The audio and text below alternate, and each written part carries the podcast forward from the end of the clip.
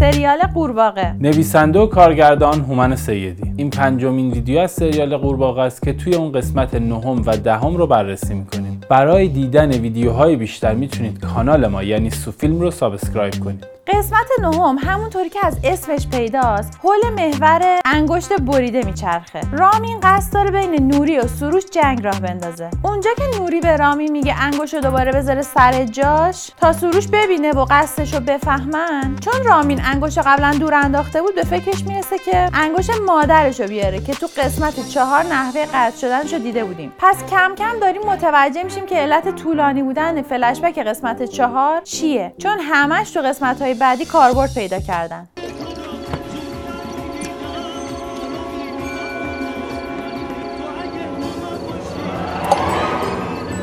پیمان و اهورا پرسیدن چطور تو سکانس تعقیب آباد و سروش ماشین به اون بزرگی و پشت سرشون ندیدن؟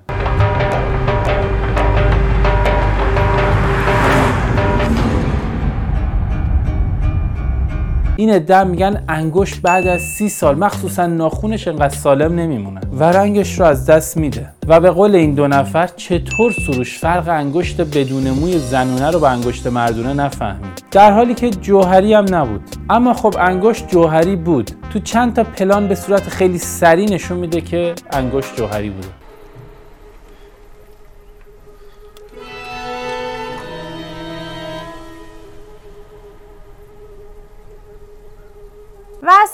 کجا معلوم سروش شک نکرده؟ تو فاصله ای که انگشت دید تا رامین بره خونش ما دیگه ندیدیمش. شاید تو همون تایم داشته به همچین چیزی فکر می‌کرده. یه نکته ای که آرش بهش اشاره کرده اینه که اون نمای خورد کردن گوش توسط نوری خیلی شبیه نمایی از سریال هانیباله.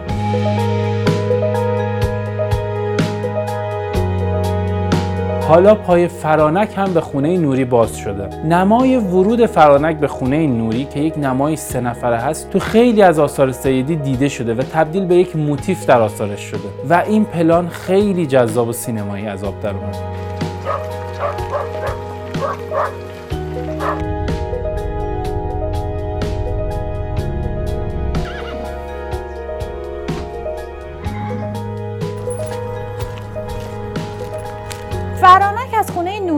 نمونه برداری می‌کنه تا یکم از اون مواد رو به دست بیاره. ولی معلوم نیست چطور میره سر اون استامپ که نوری قبلا توش مواد ریخته بود. و اینجا ایشون هم حد زده که نکنه فرانک آدم شمس آبادیه که مستقیم رفت سر استامپ. فرانک اشتباه کردم. الان شریک می‌خوام. تو قرار نبود از کشور خارجی؟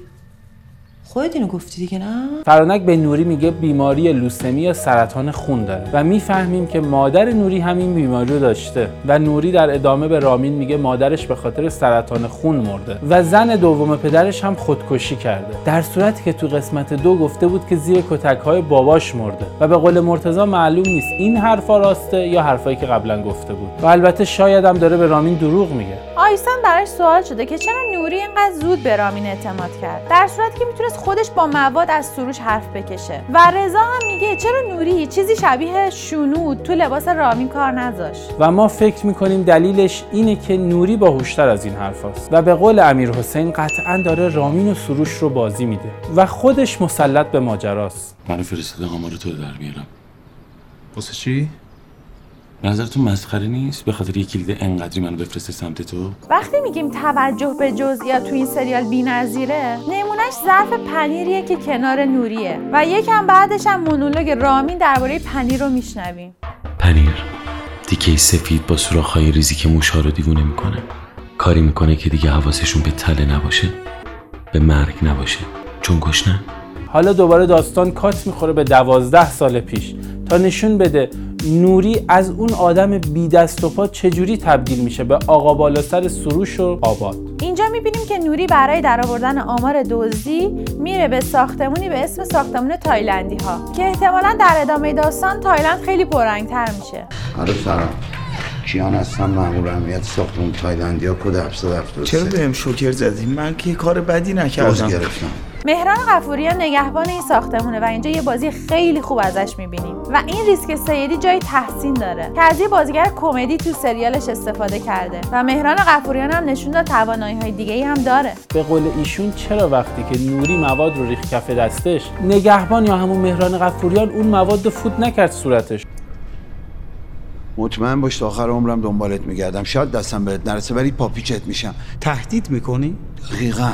و نظر ایشون هم اینه که چرا وقتی مهران قفوریان این دیوار رو خراب کرد و اون همه مواد جلوش بود با همون مواد با نوری مقابله نکرد. در کل همینطور که ایشون هم گفته تسلیم شدن مهران قفوریان با توجه به اینکه شغلش هم نگهبانیه یکم عجیب. در ادامه نوری به کمک مهران قفوریان یا همون کیان مواد رو داخل ماشین می‌ذارن و اینجا از حرکات مهران قفوریان به نظر میاد که نوری با اون مواد تحت تاثیرش قرار داده. البته خیلی روی این قضیه تاکید نمیشه ولی باید منتظر موند و دید.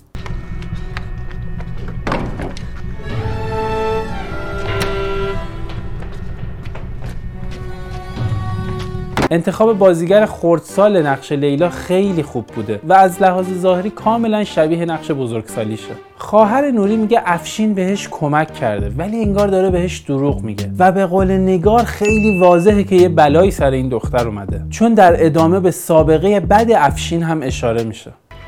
باش جایی نرفتی؟ بهت دست نزد؟ چی شد؟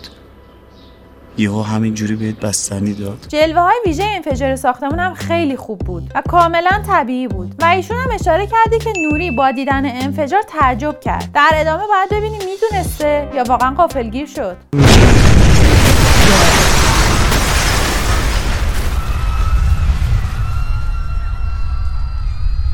ما قبلا در ویدیوی اولمون احتمال داده بودیم که این مواد یا برمیگرده به قورباغه های سمی یا اینکه مثل سریال کدگیاس به یک گیاه مربوط میشه. و اینجا می‌فهمیم که این مواد ترکیب هر دوی اینهاست. در رابطه با اسم سریال یعنی قورباغه یک تئوری حد زده شده که میگه یه سری قورباغه ها هستن که سمی و پوستشون اسیدیه و می‌تونه مغز انسان رو به فنا بده. گویا کاراکتر نوید محمدزاده هم که گفته شد تیزهوشان درس خونده با استفاده از این قورباغه تونسته روی اون افراد تسلط پیدا کنه. و تو سریال هم گفته میشه که یه گیاه به اسم نفس شیطان رو پرورش میدن و با قورباغه های سمی آمریکایی ترکیب می‌کنن و چیزی که به دست میاد بهش میگن قورباغه. حالا جالبه بدونید نفس شیطان واقعا وجود داره که از یه درخت بومی توی کلمبیا به دست میاد و یه ابزاری برای جنایته که نیروی اختیار رو از فرد می‌گیره و هر چی که بهش میگن رو اجرا می‌کنه. بدون اینکه بعدش چیزی یادش بیاد. این ماده واقعا به صورت پودره و گفته شده با پاشیدن به صورت افراد یا خیس کردن با یک کارت اعتباری استعمال میشه. مصرف زیادش هم باعث میشه که فرد شکل زامبیاشه. و ایشون هم گفته که این ماده تو سریال ریوردیل هم هست و به فرد می‌زنن و شکل زامبیا میشه.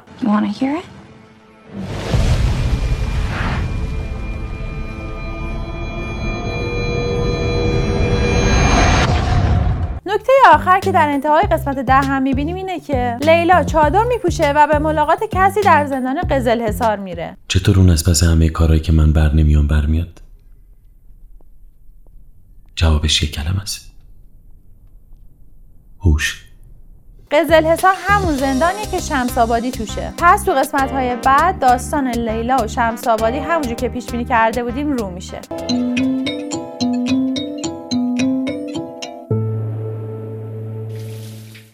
مشاهده این پادکست به صورت ویدیویی با آیدی یوتیوب ما سوفیلم و یا آیدی اینستاگرام ما سوفی underline کاپل مراجعه کنید.